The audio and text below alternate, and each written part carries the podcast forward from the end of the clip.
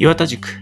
この番組は感染症を専門とする医師神戸大学病院感染症内科の岩田健太郎が一般の方から感染症のプロまで幅広く情報を発信していくものです。なお内容は所属先の見解ではありません。そして内容については収録日時点のものですのでその点ご了承ください。また番組の内容は一般的な知識を提供するもので個々の患者さんへの適用には十分にご注意ください。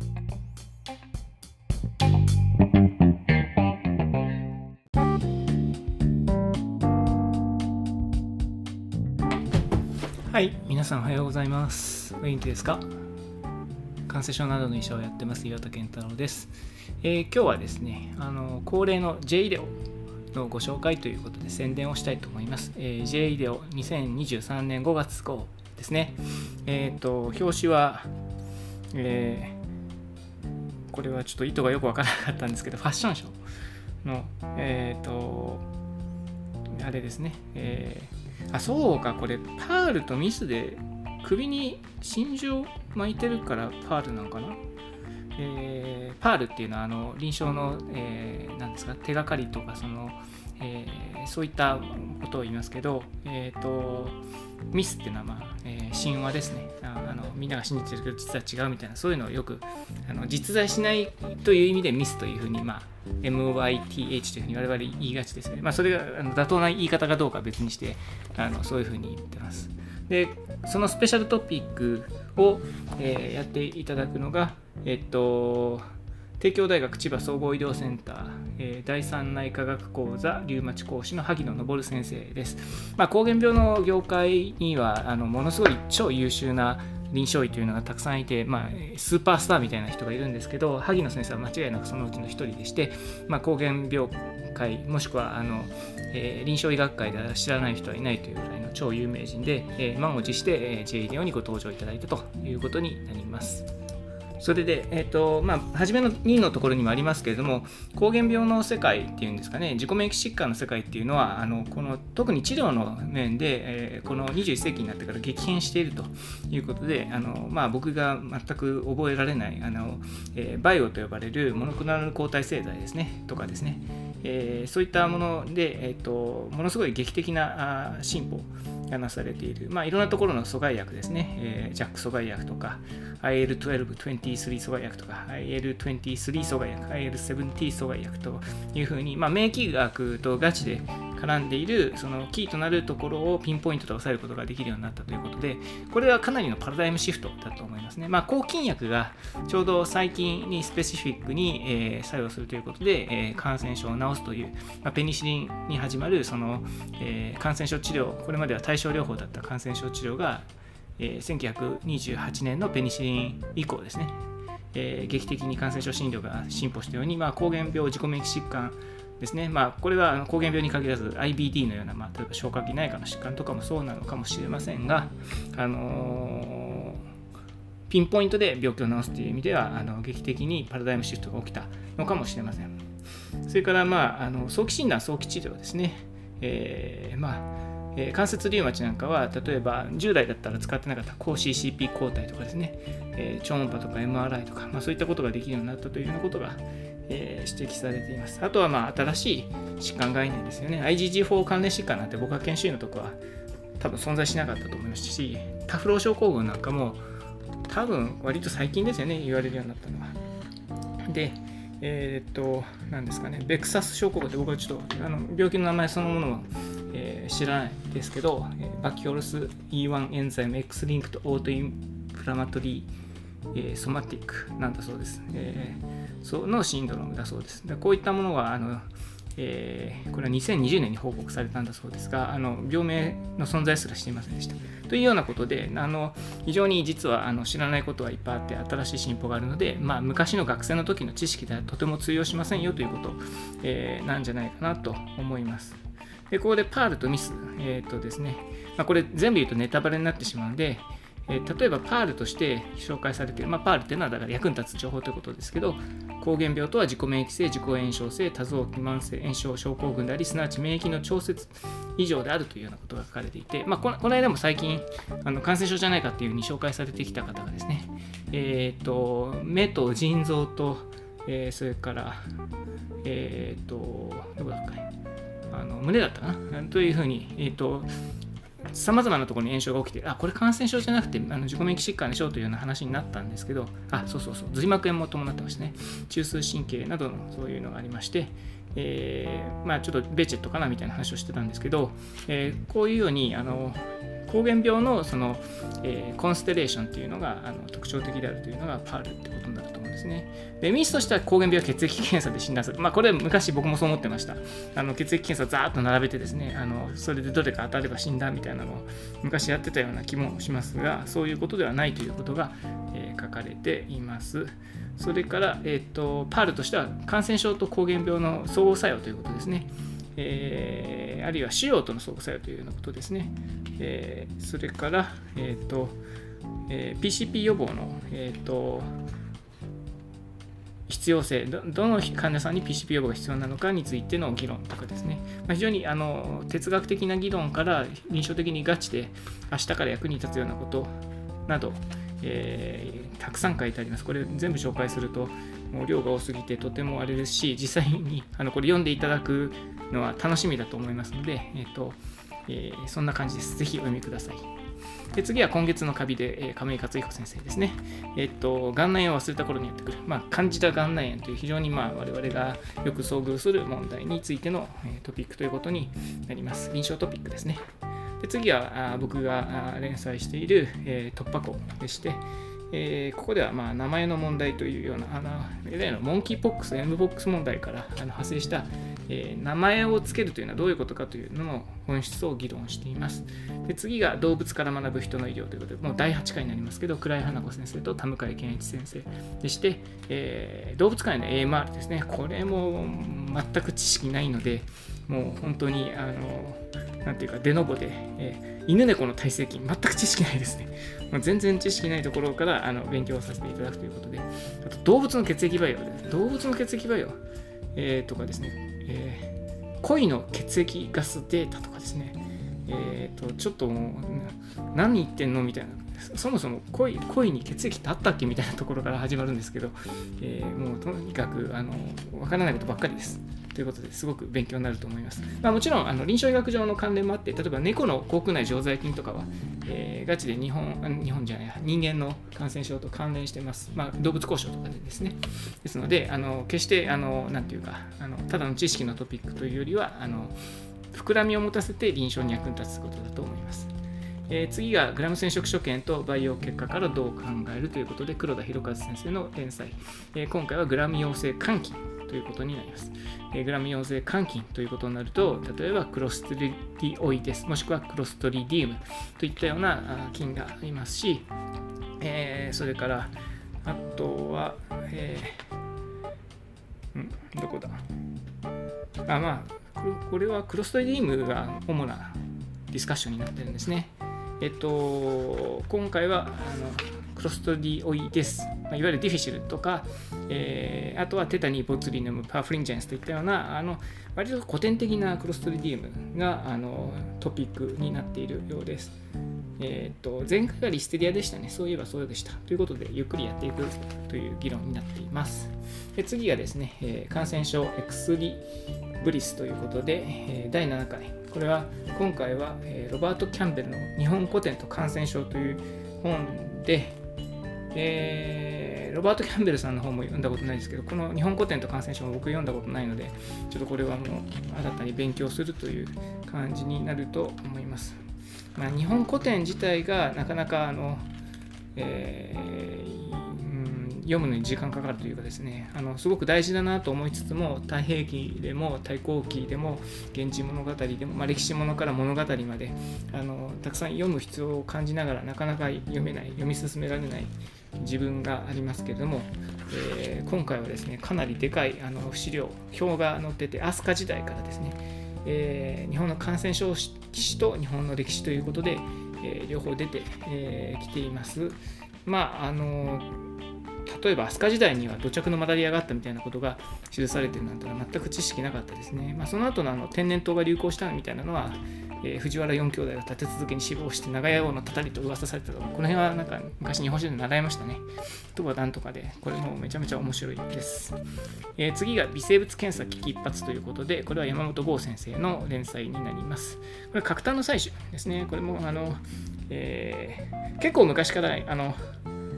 言われて例えば角炭を生理食塩水で洗浄を行うことで唾液成分をうまく取り除くことができるとかですね、まあ、こういったあの豆知識が結構あってあのこれ爪楊枝でこううん脳成分だけをきれいに取るとか研修時代に教わりましたあの懐かしいです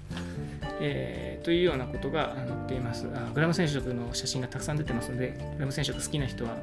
えー、よだれものの連載だと思います。で、次が、えー、教えて感染症の病理ということで、えー、砂川慶信先生の連載。今回は、えー、ヘモファゴですね。いわゆる、えー、ヘモファゴセティックスシンドロームですね。えー、これは多分僕日本で提唱されたあの疾患概念だと思うんですけど僕はアメリカで研修やってる時にあの日本語のヘモファゴの論文が結構出ててあのていうか逆に日本からの論文しかなくてなんかあのアメリカの先生にこれ訳してくれって頼まれたことあるのを覚えてますけど昔は翻訳マシンなんかなかったですからねあのそういうやつですでまあ病理学的に非常に、まあ、診断するのが非常に重要なあの疾患概念だし病理学的にも興味の高いところだと思います。えー、例によって、えーと、記事からあのきちっと説明されています。え、次が、ようこそ寄生虫の世界ということで、え、This Warmy World 中村福美先生の連載で、今回は Creeping Disease その2ということですね。えっ、ー、と、学校中になります。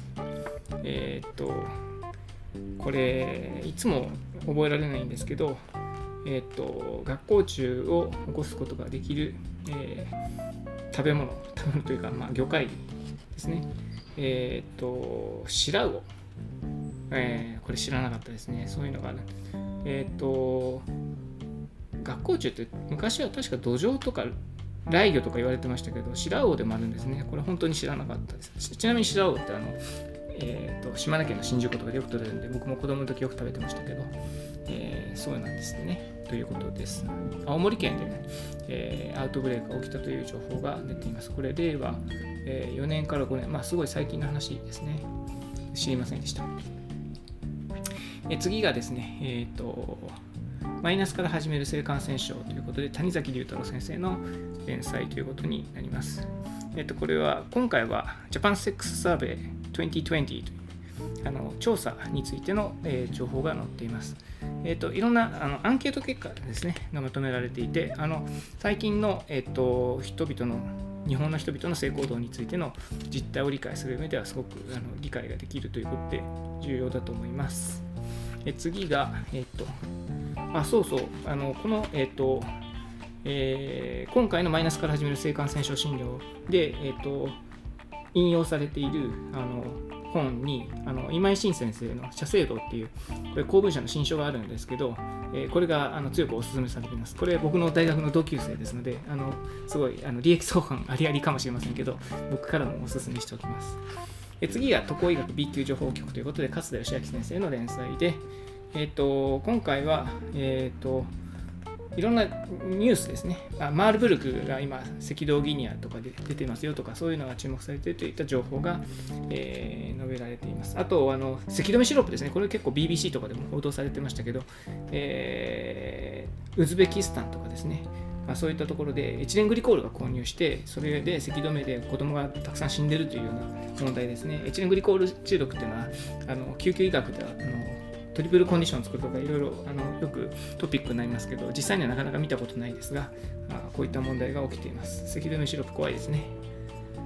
で次が子どもと大人の感染症ということで斉藤明彦先生の、えー、連載で、えー、っと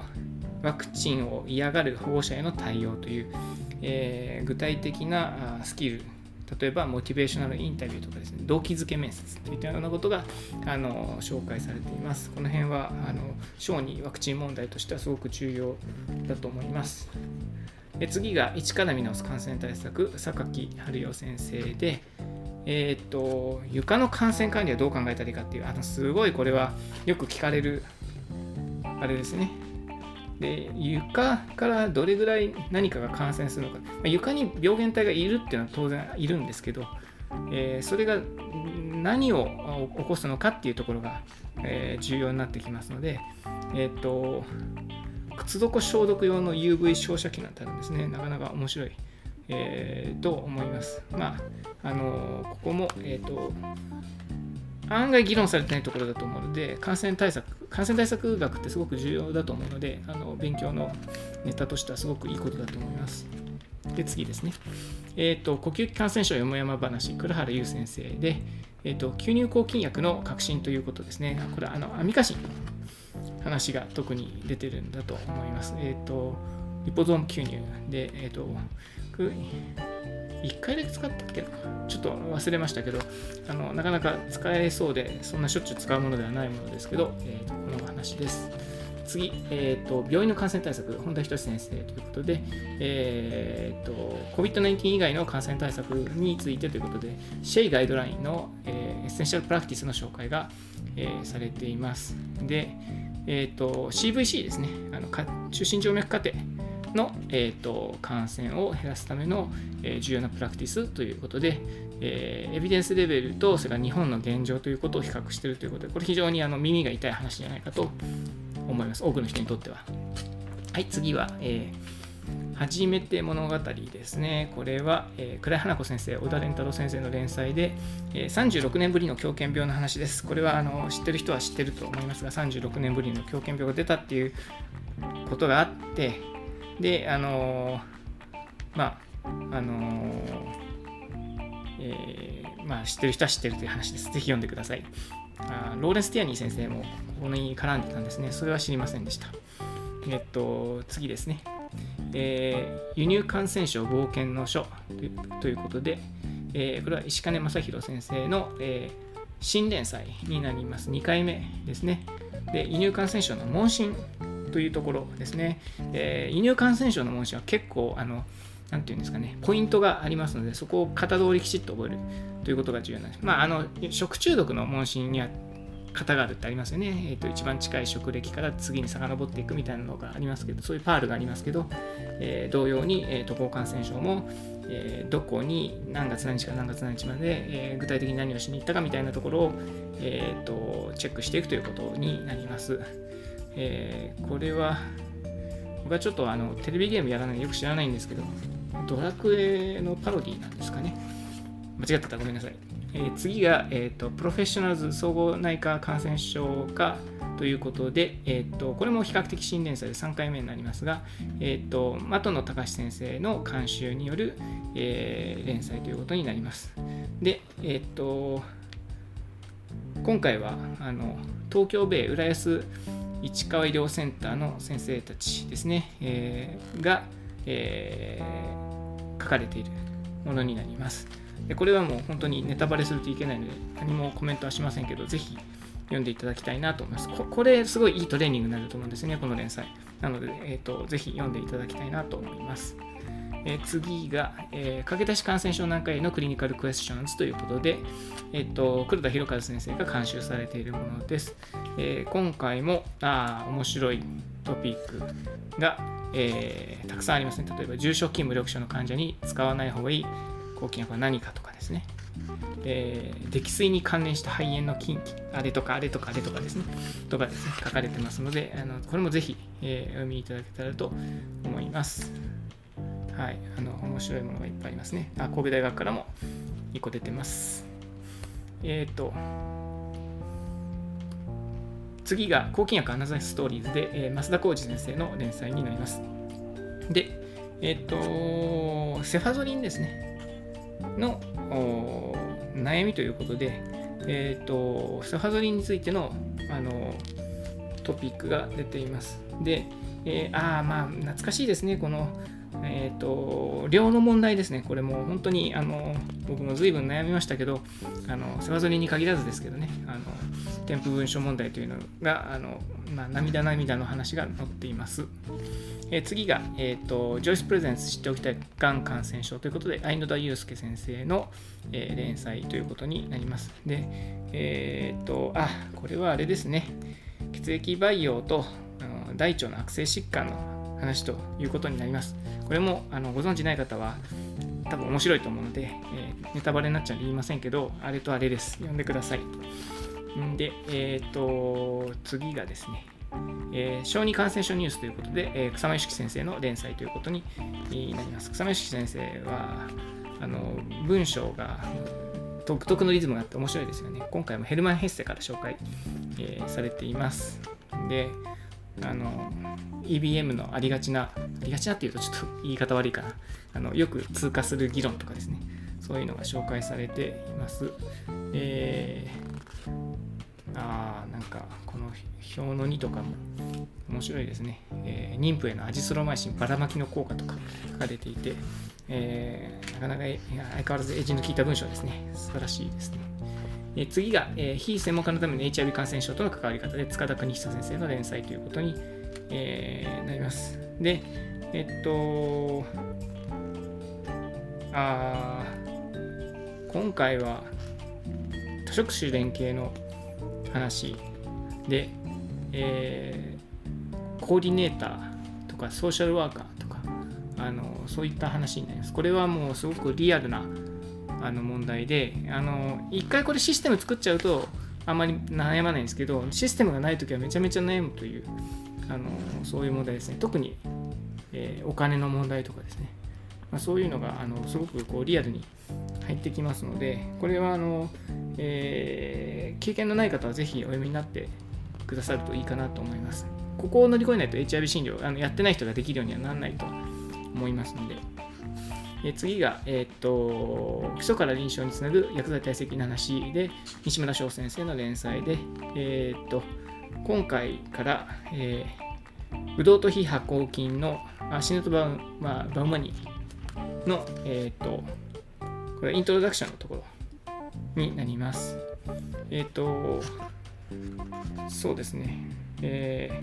ー、もう童貞のところからかなりガチガチな議論がなされてますけど、えっ、ー、と、はい、あの、ぜひ頑張って読んでみてください。これ これ頑張らないと絶対読めないやつですので、ぜひ頑張ってください。えっ、ー、と、次は、えっ、と、あの手この手の ASP ということで、橋秀樹先生の、え連載です、えー。今回は FN の話です。FN はいつも言ってるんですけど、えっ、と、ニュートロペニアがある方で発熱したものでして、えー、発熱があって高中級が減った現象ではないと。因果関係をひっくり返さないというのをよく大事だと言ってますけど、えー、まあ、FN について言うと、あのまあ、何が起きてるかがすごく大事なんですね。そこを理解した後でアルゴリズムということになります。今回もその、えー、初期治療のアルゴリズムとかが紹介されていますけれども、すごく大事なところなんですけどね。大事なところの割には割とすっぽかされているところでもあるので、えー、これもぜひお読みいただきたいなと思います。えー、次が肺炎診療の最先端ということで、えー、白下明宏先生の連載で、RS ウイルスですね。最近あのワクチンがトピックになってますけど、RS ウイルスと、えー、小児喘息の因果関係という、うん、これも面白いトピックに、えー、なっています。で、えっ、ー、と、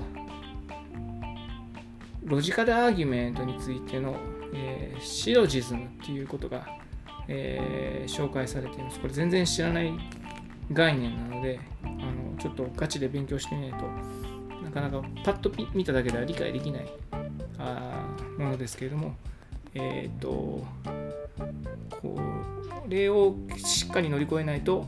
えーと、因果関係の話ができないっていうことなんじゃないかなと思います。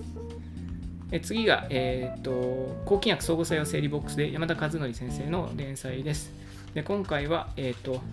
C 型肝炎治療中の休暇にご用心、ハーボニーの相互作用ということです。これはあの全然知らなかったですね。あのいや、相互作用があるってことは知ってたんですけど、この治療中にっていうのところをあまり意識した、まあ、あまり僕 C 型肝炎治療しないので、えっと、ちょっとあまり、なんていうか、経験値が足りないっていうのがあると思うんですけど、えー、そうですね、このすごい大事だと思います。えー、っと、相互作用がかなりあるっていうのは、本でまとめた時に勉強しましたが、えー、勉強したぐらいの知識しかないですね。はい。えっと、まあ、この DAA っていうのはあのおそらく C 型肝炎を根絶させるかもしれないという革命的なあの、えー、テクノロジーだと思いますのであの、えー、これすごいあの本当大きい前進ですよね。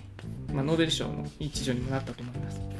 え、次が、えーと、統計学の ABC で吉村健一先生で、えーと、カプラマイヤ法のあの、えー、センサリングの話、打ち切りの話ですね、打ち切りがあったときどう扱うかというあの問題です。えーと、前向き研究をやりたい人は特にあの重要なポイントだと思いますので、ぜひ読みになってください。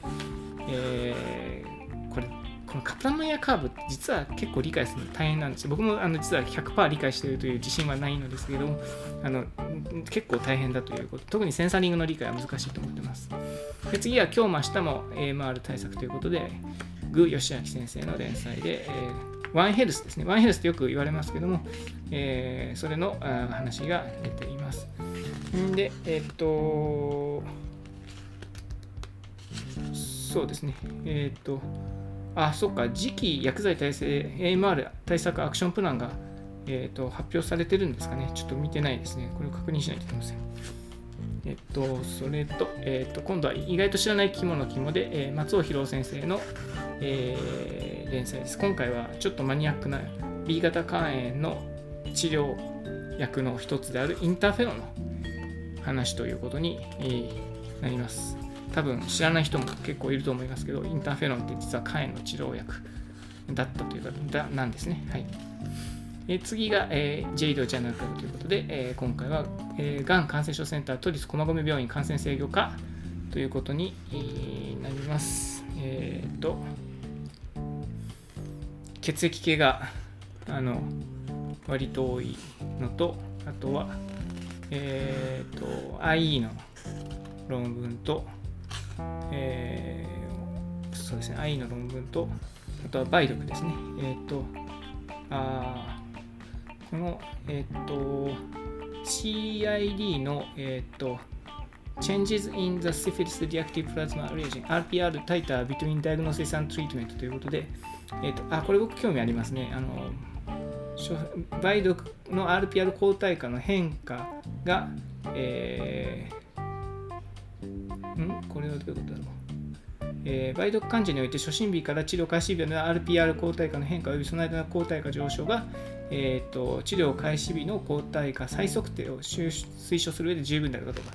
RPR のあのこのなんていうか解釈の仕方ってすごくあの面白いし難しいしそれからよく間違えられているのであのこの辺興味があって僕も自分で論文書きたいなと思っているテーマの一つでもあります。というわけで、えーと、今回も超駆け足でしたけれども、えーと、J イデオでこんなことが書いてありますよという、まあ、触りの、えー、イントロを紹介しました。えー、広告もいろいろ入ってて、あの裏表紙には僕がこの間書いたタイムマネジメントが病院を変えるっていう本の、えー、広告も載ってます。広告も合わせて、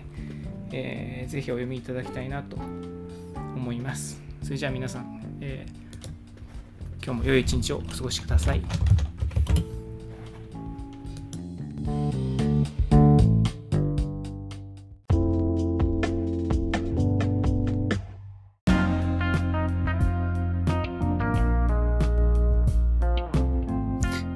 岩田塾ではお便りを募集しています。お便りは E メールまたは Twitter のハッシュタグ岩田塾でお願いします。メールアドレスはケンタロイワタ1969アットマーク gmail.com です。それでは皆さんさようなら。